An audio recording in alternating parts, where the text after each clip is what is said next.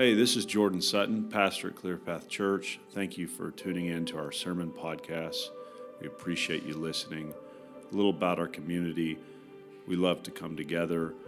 We love to come to the Lord's table together. Uh, we're a community trying to be led by the Spirit, just walking through Scripture together, walking through life together. If this message is an encouragement to you, bring some hope to your life, at the end of the sermon, there'll be a little bit of information about how you can get in touch with us. Stay tuned, and thanks for joining.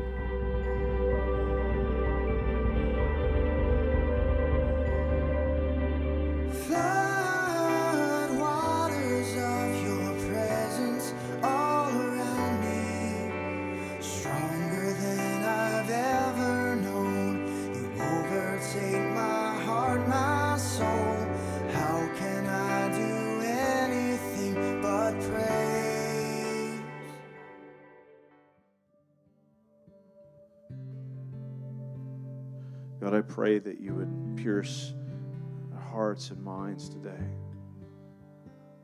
Just as a veil was torn in the temple, I just pray that the veil would be torn that, that hangs over our understanding.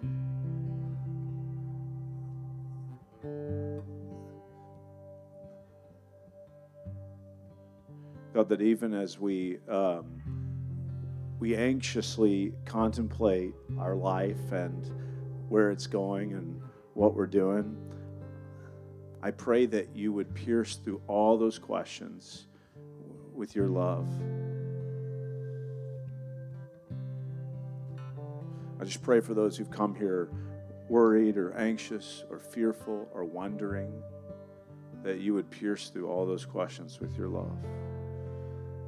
I pray through those who've come here tired, that you would come with your love. I pray you would draw us to this singular reality that you're above all.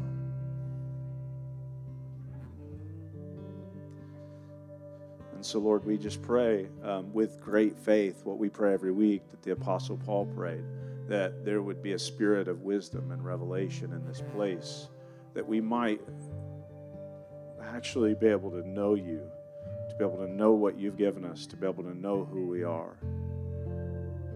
That that even the whisper of your voice this morning would um, just just silence all the questions that that we live in and around and through. And so, Lord, I just pray for peace, God, peace to be able to sit and hear. When the when the demoniac came to Jesus, Jesus' peace had to settle him before he could free him, so he could hear. And so I pray for peace to hear today, Lord.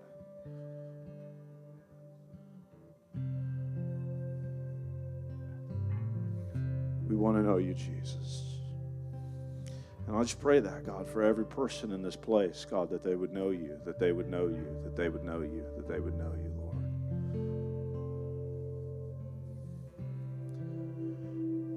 In Jesus' name.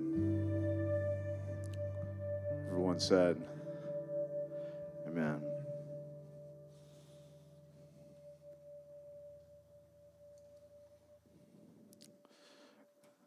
How many of you alive today? Feeling good? It was light. It's raining outside. Hopefully it's going to be a relaxing, peaceful Mother's Day. I asked my wife, what do you want to do? She said, as little as possible. Happy Mother's Day. Thank you, Mom, for being here. I love you, Mom. I had the best mother, and she loved... Oh, there was some argument in the room.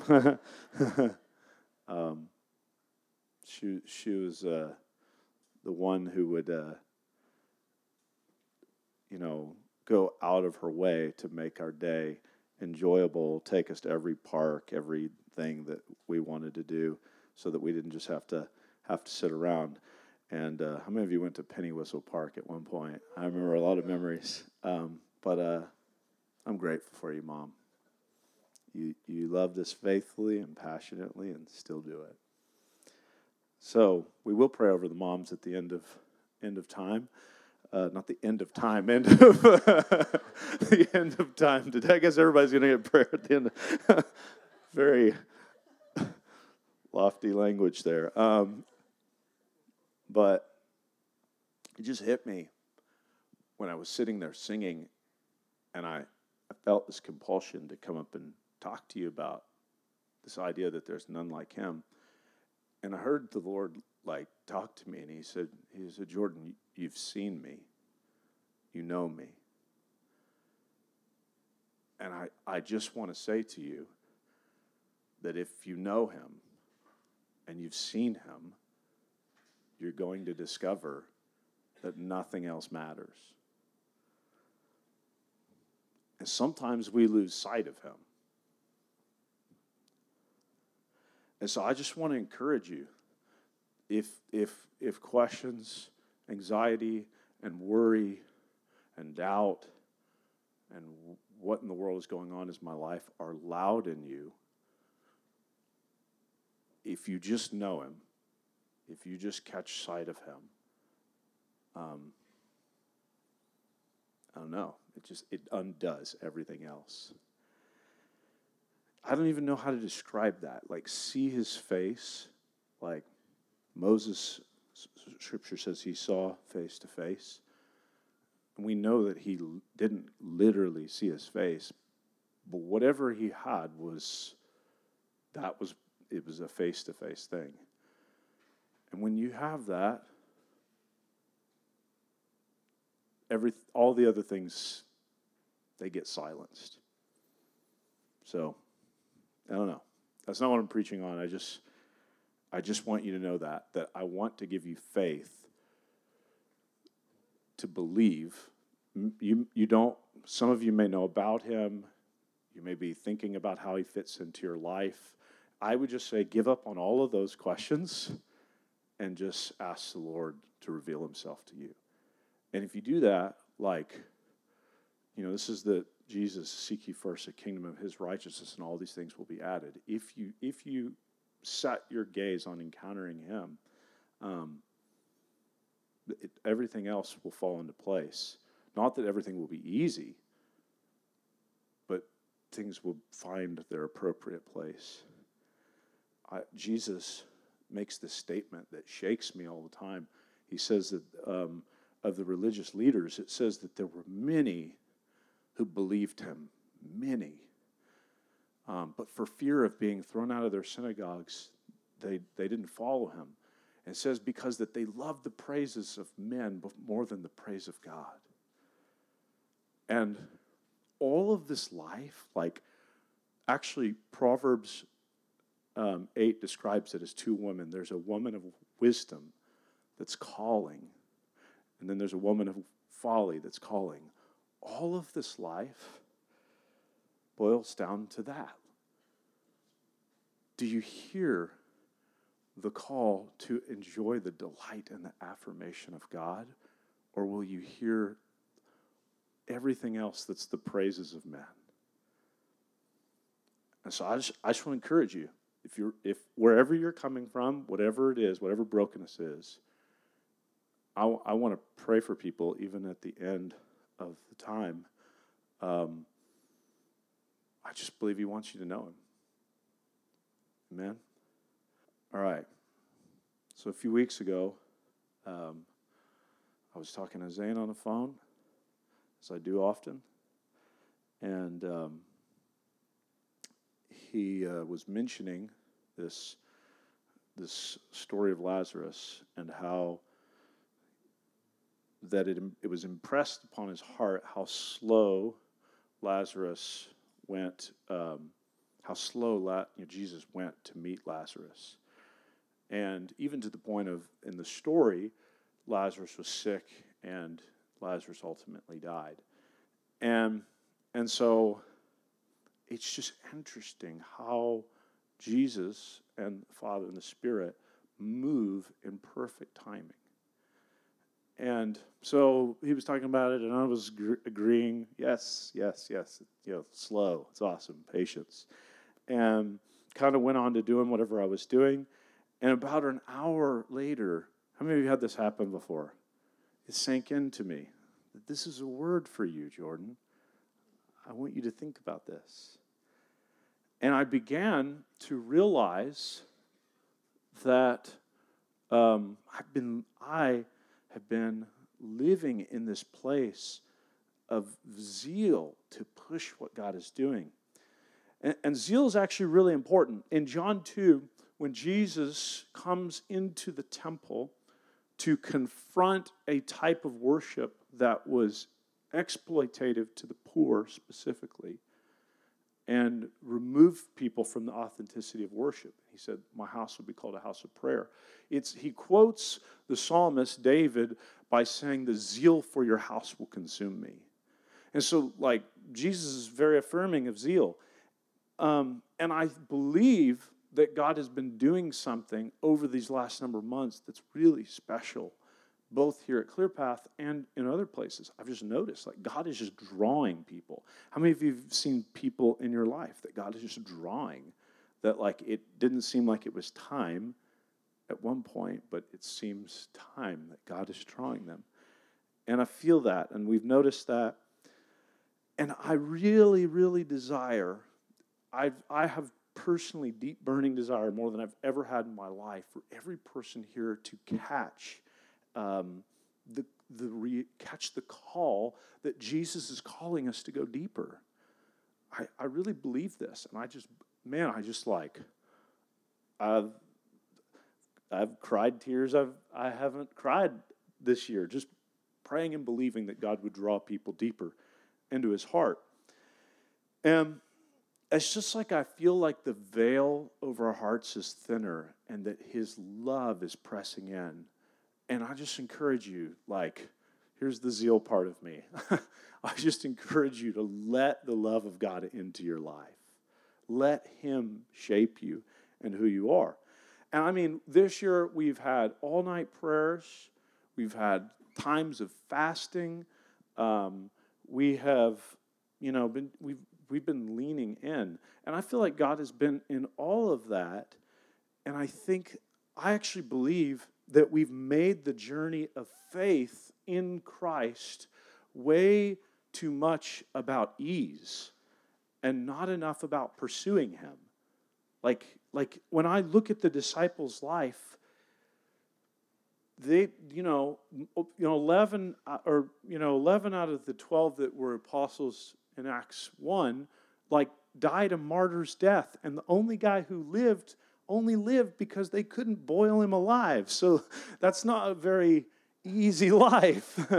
and but and I just I think we've like relegated to the life of faith as something that we sort of understand in our mind, and we hope will kind of make us a little bit better, make us do things a little nicer, make us do things a little little more flourishing. But the call of Christ is one of zealously letting go of everything and taking a hold of the call that He has for us. Amen? But I heard this word sink into my heart about the patience of Jesus, and the Lord reminding me, He said, you have not come to where you are except by your trust, your belief, and your rest in me. I'm feeling anxiousness in my life about manifesting God's plan. I really need for God to be able to bring me back to Him. So I called Zane back later that day, and I said, hey, dude, I think that that word was actually for me, and uh, I just, I, I think it was a word for me, and I want to tell you that when you speak things, like, I'm going to notice them as something that God is saying to me. And here's a side note, Here, here's a little bit of a side note, if you ever get to the place in your spiritual life where you believe that it's dependent upon you hearing God and your journey with Him and not other people as well, like, you're going to miss what God has for you. And so I just want to encourage you that. Like, you need to depend on people. Amen? So this is a side point, but humility is key to unity. And when we lose humility, We don't, we we we gain disunity with the body and what he's doing.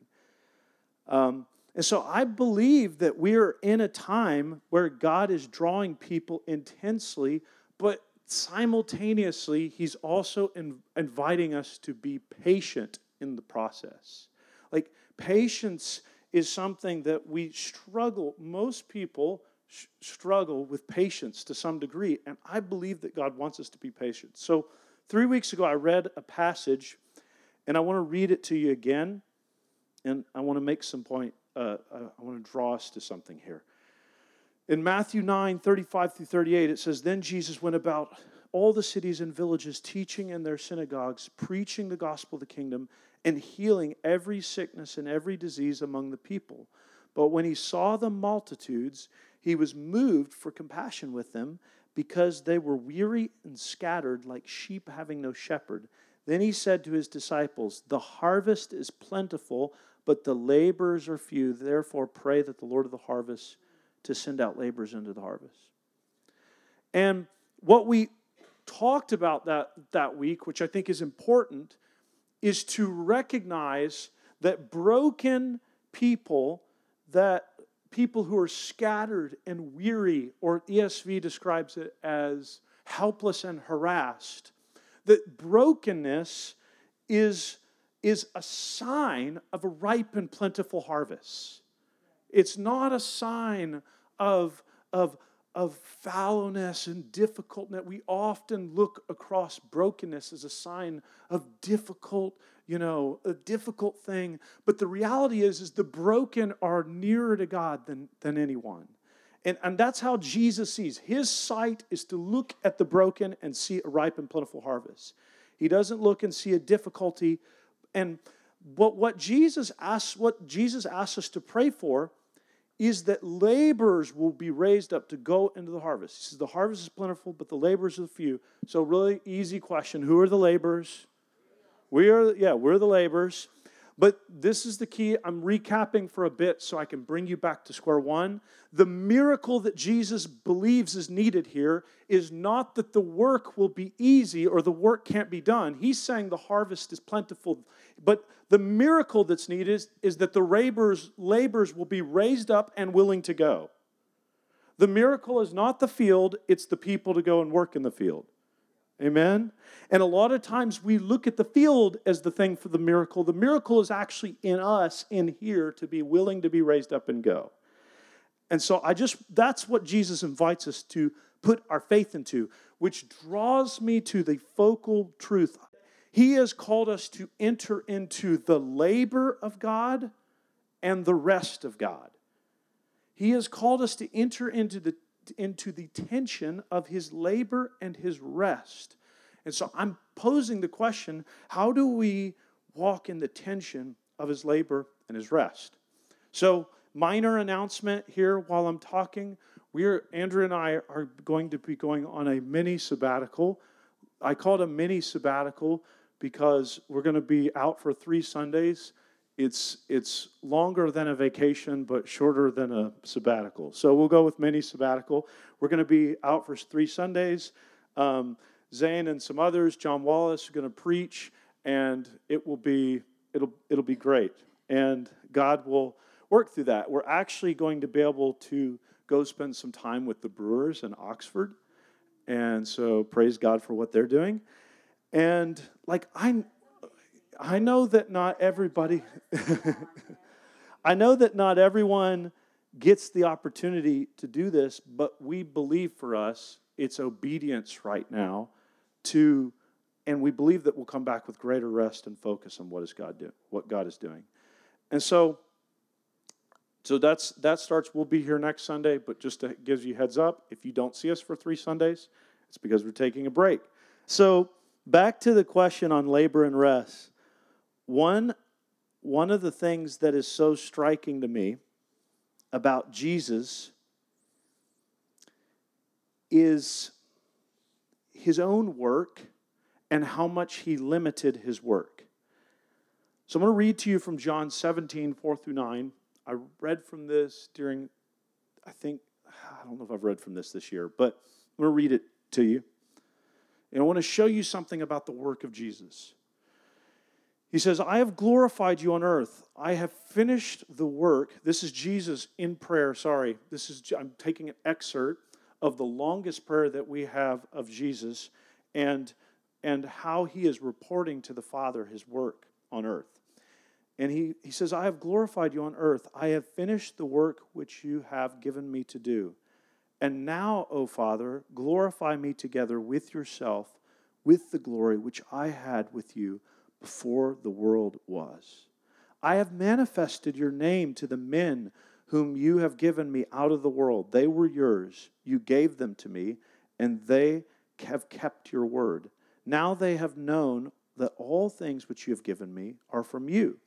For I have given them to you, given, excuse me, for I have given to them the words which you have given me, and they have received them, and have known surely that I came forth from you, and they have believed that you sent me.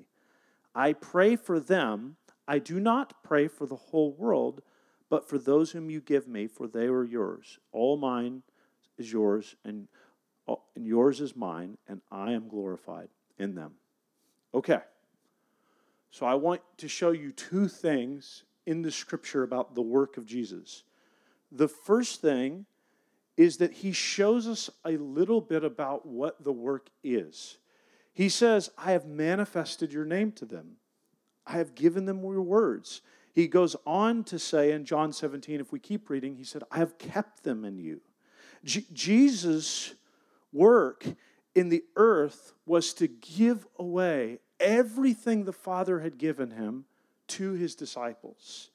And Jesus never asks us, just like himself, Jesus never asks us to give what we don't have. He mostly asks us to give ourselves and to give what he has given us. So, for example, I've heard people say, man, if I just get two more hours in the day, the Lord doesn't ask you to give twenty-six hours. He asks you to give twenty-four. But you do need to give your whole life.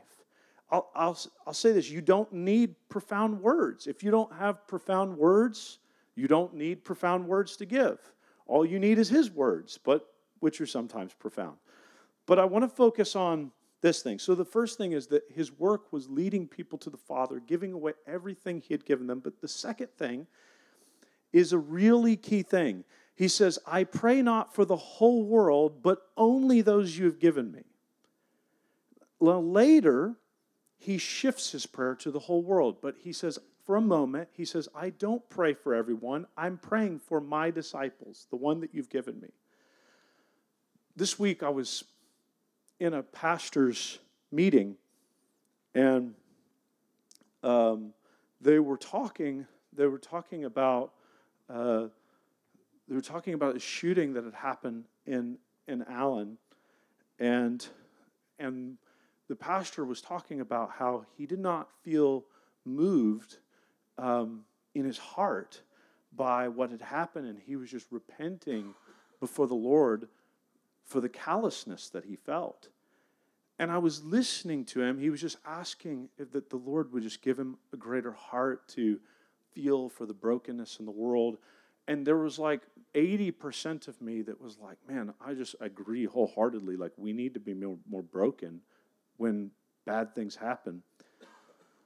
But another part of me realizes that if, if you were to try to empathize with every tragedy that happened in the world, if you were to try to empathize with everything that would happen, you would do nothing but suffer. Like if you if if if you were to try to to grieve for every bit of news, how many of you read the news still? Does anybody read the news still? If you try to grieve for everything that's happening everywhere in the world, you will not be, you won't be able to do it. Like our, our minds and bodies weren't created to grieve for billions of people. Like we were created to love the people in front of us. And so what Jesus demonstrates here, let me find my notes, is Jesus demonstrates universal care, but he demonstrates specific care for the people that God had given him, because while he was on earth, he had a limitation of both his time and his space. is why he didn't go to every country in the world. He went to specific people because he had, like you and me, twenty-four hours in the day. And one of the things that we need to recognize, one of the things that we need to recognize in our work is that you have limitation. You have limitation. Jesus instructed us in a way that showed he's going to minister to a few people because he had limitation. Everybody repeat after me. I have limitation. You don't, you are not an unlimited human. And so the reason the reason this is important is that if you aren't unlimited, you will have to decide in your life what labor it is that you will do with the Lord. There will be many things that you can do, and you'll have to choose to say no to some things. Amen? You can't say yes to everything. Jesus didn't say yes to everything. Maybe part of the reason that he went slowly to Lazarus is, is just limitation. And so Ephesians, so how do we live in a limited people? How do we live the focus on our labor and rest? I want you to see what Ephesians two, eight through ten says. It says, "For by grace you have been saved through faith, and that is not of yourselves, it is of the gift of God, not of the works, lest anyone should boast, for we are his workmanship, created in Christ Jesus for good works, which God prepared beforehand that, you should, that we should walk in them." So the first thing it says, which the Reformers rightly emphasize, is that you have been saved by grace through faith. Everybody say amen. And it says that we are a new creation in Christ. It goes on to say we are his workmanship. We are his handiwork. We are his work created in Christ. I love this picture of being created in Christ. Like when Jesus died and resurrected, he inaugurated a new creation over all the world. He came to life on the seventh day of rest in a garden. From his body being made new, the whole world is made new. And those who receive this gift then get brought into the artistry of his new creation. Like God is not only shepherding my life, he's shepherding the whole of creation. Um, just like Adam was created out of the dirt of the ground and the breath of God, you have been created in Christ Jesus. Amen? Your new life isn't just created by your past. It isn't just created by your experiences or your wisdom or your trauma or your good mindset or your bad mindset or none of those things. Your new, my, your new life is created in Christ Jesus. Amen? That's what frames you. And so here's the key. Could we pull down the, uh, if that, I don't know if that's got stuck up there. If, if uh, here's the key. Is that it says, for you are created for good works. Everybody say for. What are you created in Christ Jesus for? You're created for good works, which God prepared beforehand that everyone should walk in them. Everyone say, I am made to work. I am made to work. Every one of us have been made to work. Work is like this thing that somehow in the last twenty years of the Christian lexicon, we're like, I don't want to work, man. I just want to be here, you know? I just want to take walks on the beach, and I want to be here. Um, but actually, you are his work and made for his work. You are made to work. But here's the key, really simple, is that he is leading you into his work, which he has created, the works which he has created beforehand for you to do. Does this make sense? Not my work, his work. He has created you for his work, which he has made beforehand for you to do. If you spend your life working on your work, you will be unfulfilled with your labor and you will not find rest. If you spend your life focused on your work, you will be unfulfilled with your labor and you will not find rest. You'll never have time to rest. You know what robs us from rest? It's not the work of God. What robs us from rest is the work of man. It's the work of our conception of what work we might need to be doing. To me, the greatest key to walking in the rest is doing the work of God.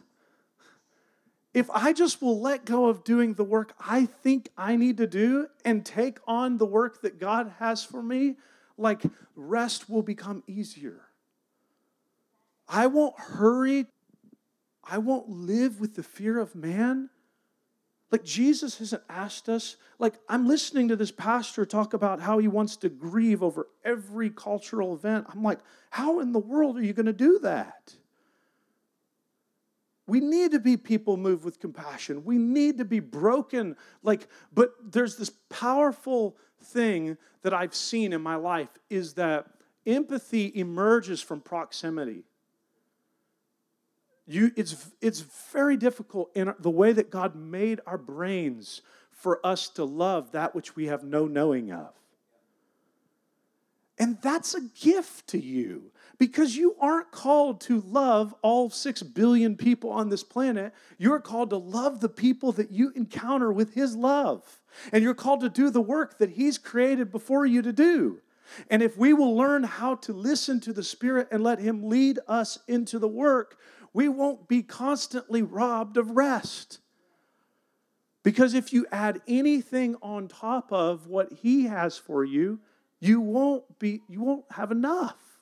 But if you do, ex- if you just, if you just learn to walk and by the Spirit exactly into His work, then, then you'll have enough. There will always be enough. The robbing of rest is not the work of God. The robbing of rest comes from the work of vanity.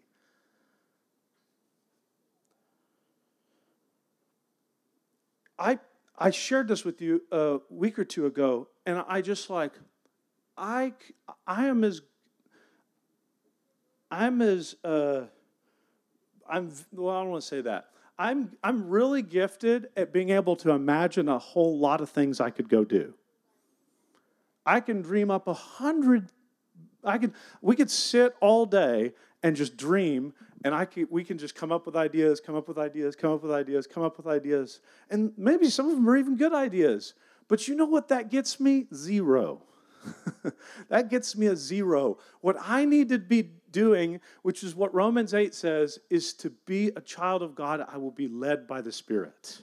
And I am done trying to imagine what work I might could do, and I want to walk in the work He has for me to do. Because the tension of walking in rest and, and, and work is to walk in His work for your life, the works He has prepared for you to come into.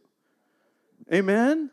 And the work looks like, guys, the work looks like looking at a harvest of broken people and having love for them. It, like...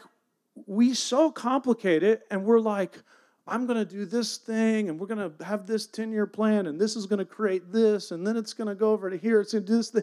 It's like the Lord is like, I have people every day that you're encountering that I'm calling you to love.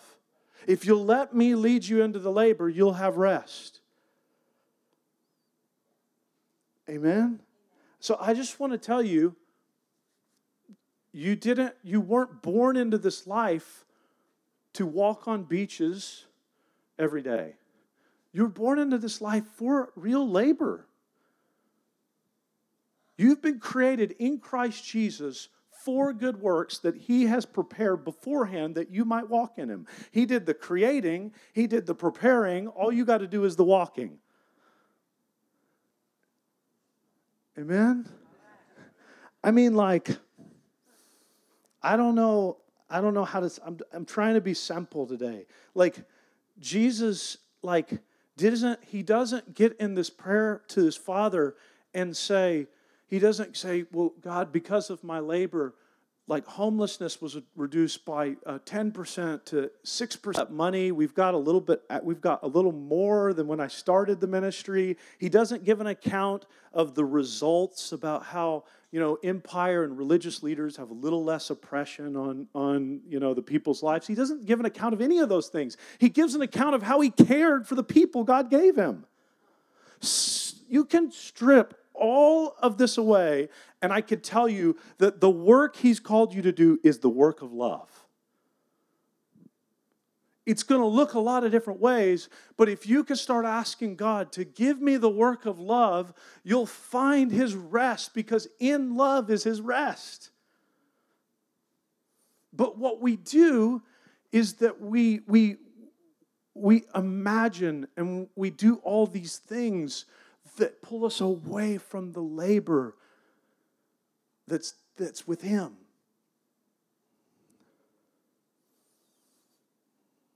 You will not give an account of the things you built, the things you saved. You're going to give an account of love. At the end of the day, you're going to stand before God, and he's going to say, well done, my good and faithful servant, on account of his grace working in your life and your willingness to continue to walk in his life of love. I want to mention this one thing. This is a bit of a deviation, but I want to mention this one thing, um, and then we'll come to the table. I'm not going to preach a message on this, but First Corinthians twelve, it is the gift that is the chapter that talks about the gifts of the Spirit. I mean, if you, raise your hand if you're familiar. Um, I want to mention to you that this this chapter is much more about dependence upon God and others than it is about your gift. Here's what First Corinthians twelve opens with, and I I, don't, I can't like go into like infinite commentary on this, but it says, now concerning spiritual gifts, brethren, this is connected to our work, so I'll just stay with me for a moment. It says, now concerning spiritual gifts, brethren, I do not want you to be ignorant. You know that you, while you were, you were Gentiles, you were carried away by dumb idols. I like dumb here instead of mute because it works both ways. Dumb idols, however you were led. Therefore, I make known to you that no one speaking by the Spirit of God calls Jesus a curse, and no one can say that Jesus is Lord except by the Holy Spirit. There are diversity of gifts, but the same Spirit. There are diverse differences of ministries, but the same Lord. And they are all... There are diversity of activities, but it's all the same God who works in all. But the manifestation of the Spirit is given to each for the common good, for the profit of all. For to the one is given, oh, were we, let's not skip that part. Um, for the Spirit apportions to each one as he sees fit. So, really quick, it says that while you were pagans, in other translation, it doesn't say Gentiles, it says pagans. It says you were pagans, you were led away by mute idols. If you know anything about Greek and Roman history, they had these pagan gods. Like I think the, the one that's referenced in Acts around twenty-two, twenty, it's somewhere in that range of Acts. I don't know it well enough. But it's the Greek god of Artemis. And Artemis is this god who is like the god of hunting and... I can't remember what else, but one of the things that people would do with these gods is they would come and they would give them sacrifices to get specific things that they wanted. They would like they would bring sacrifices to Artemis, for example, of clothing to get protection and help for childbirth, all these things. And like you would, the worship was almost entirely related to something that we wanted to get out of the exchange of the worship. And Jesus comes onto the scene. And instead of asking for a sacrifice to get something, he makes himself a sacrifice so that, so that God comes to man. And he says, now that I've come to you, I'm asking you to lay down everything that you think you need, you want, you whatever, and come to me. And so what Paul is correcting here is you have a whole bunch of people who are like, well, I'm not happy with my gift. He's saying, first of all, that if the if the Spirit is drawing you, if, if, if you're going to worship Jesus, it's because I myself have drawn you. And then he says, guess what, guys? I've given you all different gifts, and I'm apportioning them exactly as I know I need to. And you have to trust me that what I've given you is appropriate for God to do his work in the earth. He's confronting their notion that they need to, they need to pray harder or make some sort of sacrifice or do something different. While they were pagans, they were led away by their own desires, their own wishes, their own whims, and they wanted to get something more so they could feel a little better about themselves. And he goes on to this whole thing about, like, I've given one wisdom, I've given one knowledge, I've given one prophecy. Some he gives more than others. But he's like, you all have a place in the body. There's one baptism. You've all been brought to do one work together. And you need to trust me that the works I have for you and the gifts I have for you are enough for you to be fulfilled in me. He's confronting a pagan understanding that's relating to God by, like, if I can figure out the exact sacrifice, the exact amount of things, then I'll, then I'll get something from him. And we often relate to Jesus with the words of Jesus with a pagan understanding. And we're led astray by it. We're asking him to do something.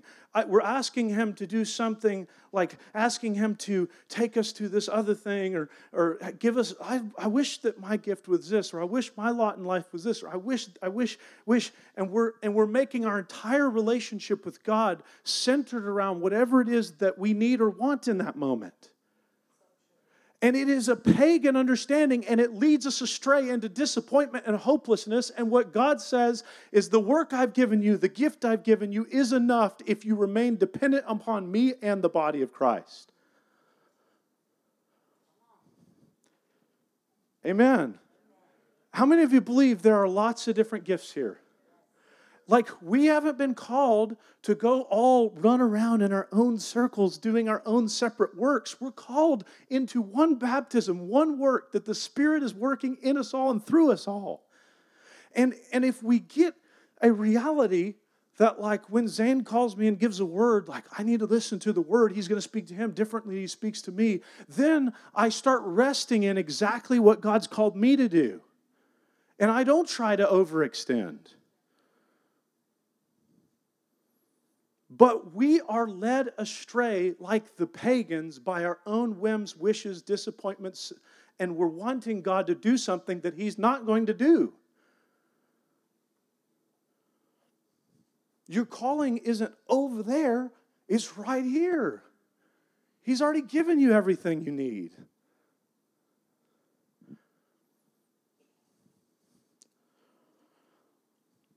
Okay, so here's the centering point of truth of all of this. If we will enter into the work he has for us, what, what Paul says is, I've made you a new creation in Christ, and I and therefore I have prepared you for good works, which who has prepared for you? You have prepared for you? Who has prepared them for you?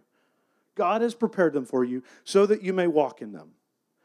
If we will let him lead us into the works that we are called to, in the body, and not have to try to do the things we aren't called to do, we will be fulfilled and we will find rest. Or it'll be easier for us to find rest.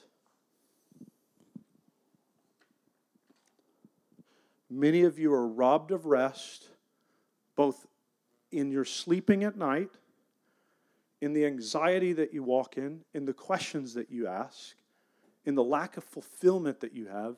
You're robbed of rest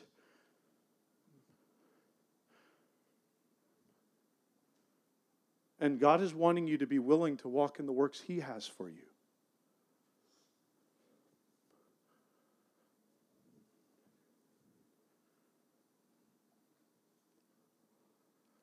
He's not looking for you to make one more sacrifice to the idol of what you think you need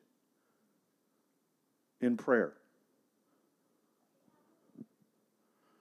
Like, God, if you just give me this. That's why when I when I when I fast, I believe that fasting is best to just to just sit before the Lord and go, God, I I don't really want to fast just for something. I just want to fast for you. and let you clear, clear the noise in my life. I, I don't, I don't know where to land this plane. I think it's really important that we let God help us walk in our lane. And I really think there's rest in it. I really believe there's rest in just doing what you're created to do. And this, and the unifying thing for all of us is it's a labor of love. As long as it's about sacrificing to idols to get what you want, it's not really a labor of love. You're just relating to God like a genie. Well, um, we'll just crash the plane into the building.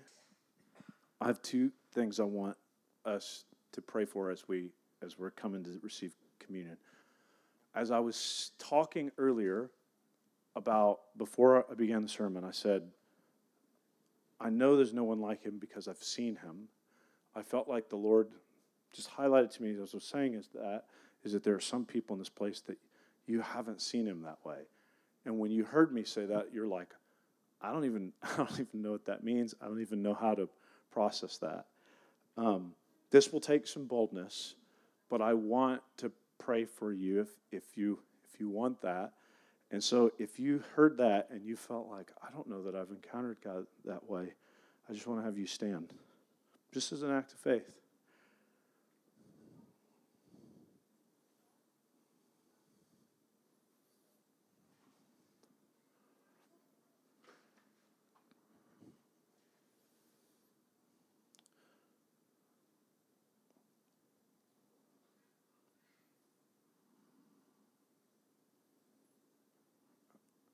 Second group of people, you don't know what the work, you don't know what the work of God looks like in your life.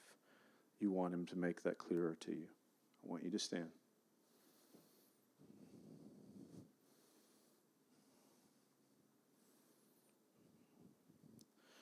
Lord, I just pray right now for this, for this, for these people standing. Um, I pray that you would make yourself real to them. I pray that you would make yourself real to them, Lord. I pray that you will make love simple to them, God, that you will show them um, that walking in love with you when we're in love with you is like water flowing to the ocean.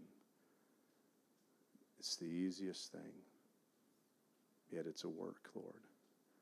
And so I just pray that you would help them. You would give them revelation. And I pray that you would give them the faith to pursue you for the work, for the labor. That, that that there would be a persistency of asking you the question, God, where are you calling me to say yes? Where are you calling me to say yes? And I just feel like the Lord said that if you'll let the yes of him lead, if you'll let the yes of him lead, that the no will be easier. The no will be easier. And so, Lord, let the yes of Jesus lead, just like it did with the disciples. In Jesus' name, I want to ask all of us to stand now. And we're going to receive the work of Jesus into our, into our bodies. Lord, we thank you for your body broken, your blood spilled out. We recognize what Paul said, um, that it is by faith, by grace, through faith, that we have been made a new creation, that we might walk in the works of God. I pray that we would have a revelation of that grace that's abundant in our life, and that we would have a remembrance of the of the uh, the cross of Jesus and his resurrection. Lord, we bless you and we say thank you for this meal. Everybody said, amen. You may receive. Lord, we bless these moms. We thank you for the life that they they live in you. God, we thank you for the joy and the tears. We thank you for the labor of love that they give these kids and our grown kids. And we just ask you that on this day that there would be a special um, grace and mercy for every mom. God, that you would give them a glimpse of your heart for them, a glimpse of your care for them. And we pray that this would be an unusual year of your favor for every mom, God. And we just say, thank you, Lord. We say, thank you, Lord, for the grace of these moms and their and their lives of their kids and then our lives. And we just pray what Isaiah sixty says. We pray that we would arise and shine, for your light has come, and the glory of the Lord has risen upon you. We bless him in Jesus' name. Everyone said, amen. We hope you enjoyed this episode from Clearpath Church in Dallas, Texas. If you'd like more info, to visit us on a Sunday morning, or to subscribe to our newsletter, check us out at w w w dot clearpath dallas dot com. Follow us on Instagram at Clearpath Dallas. Thanks for listening.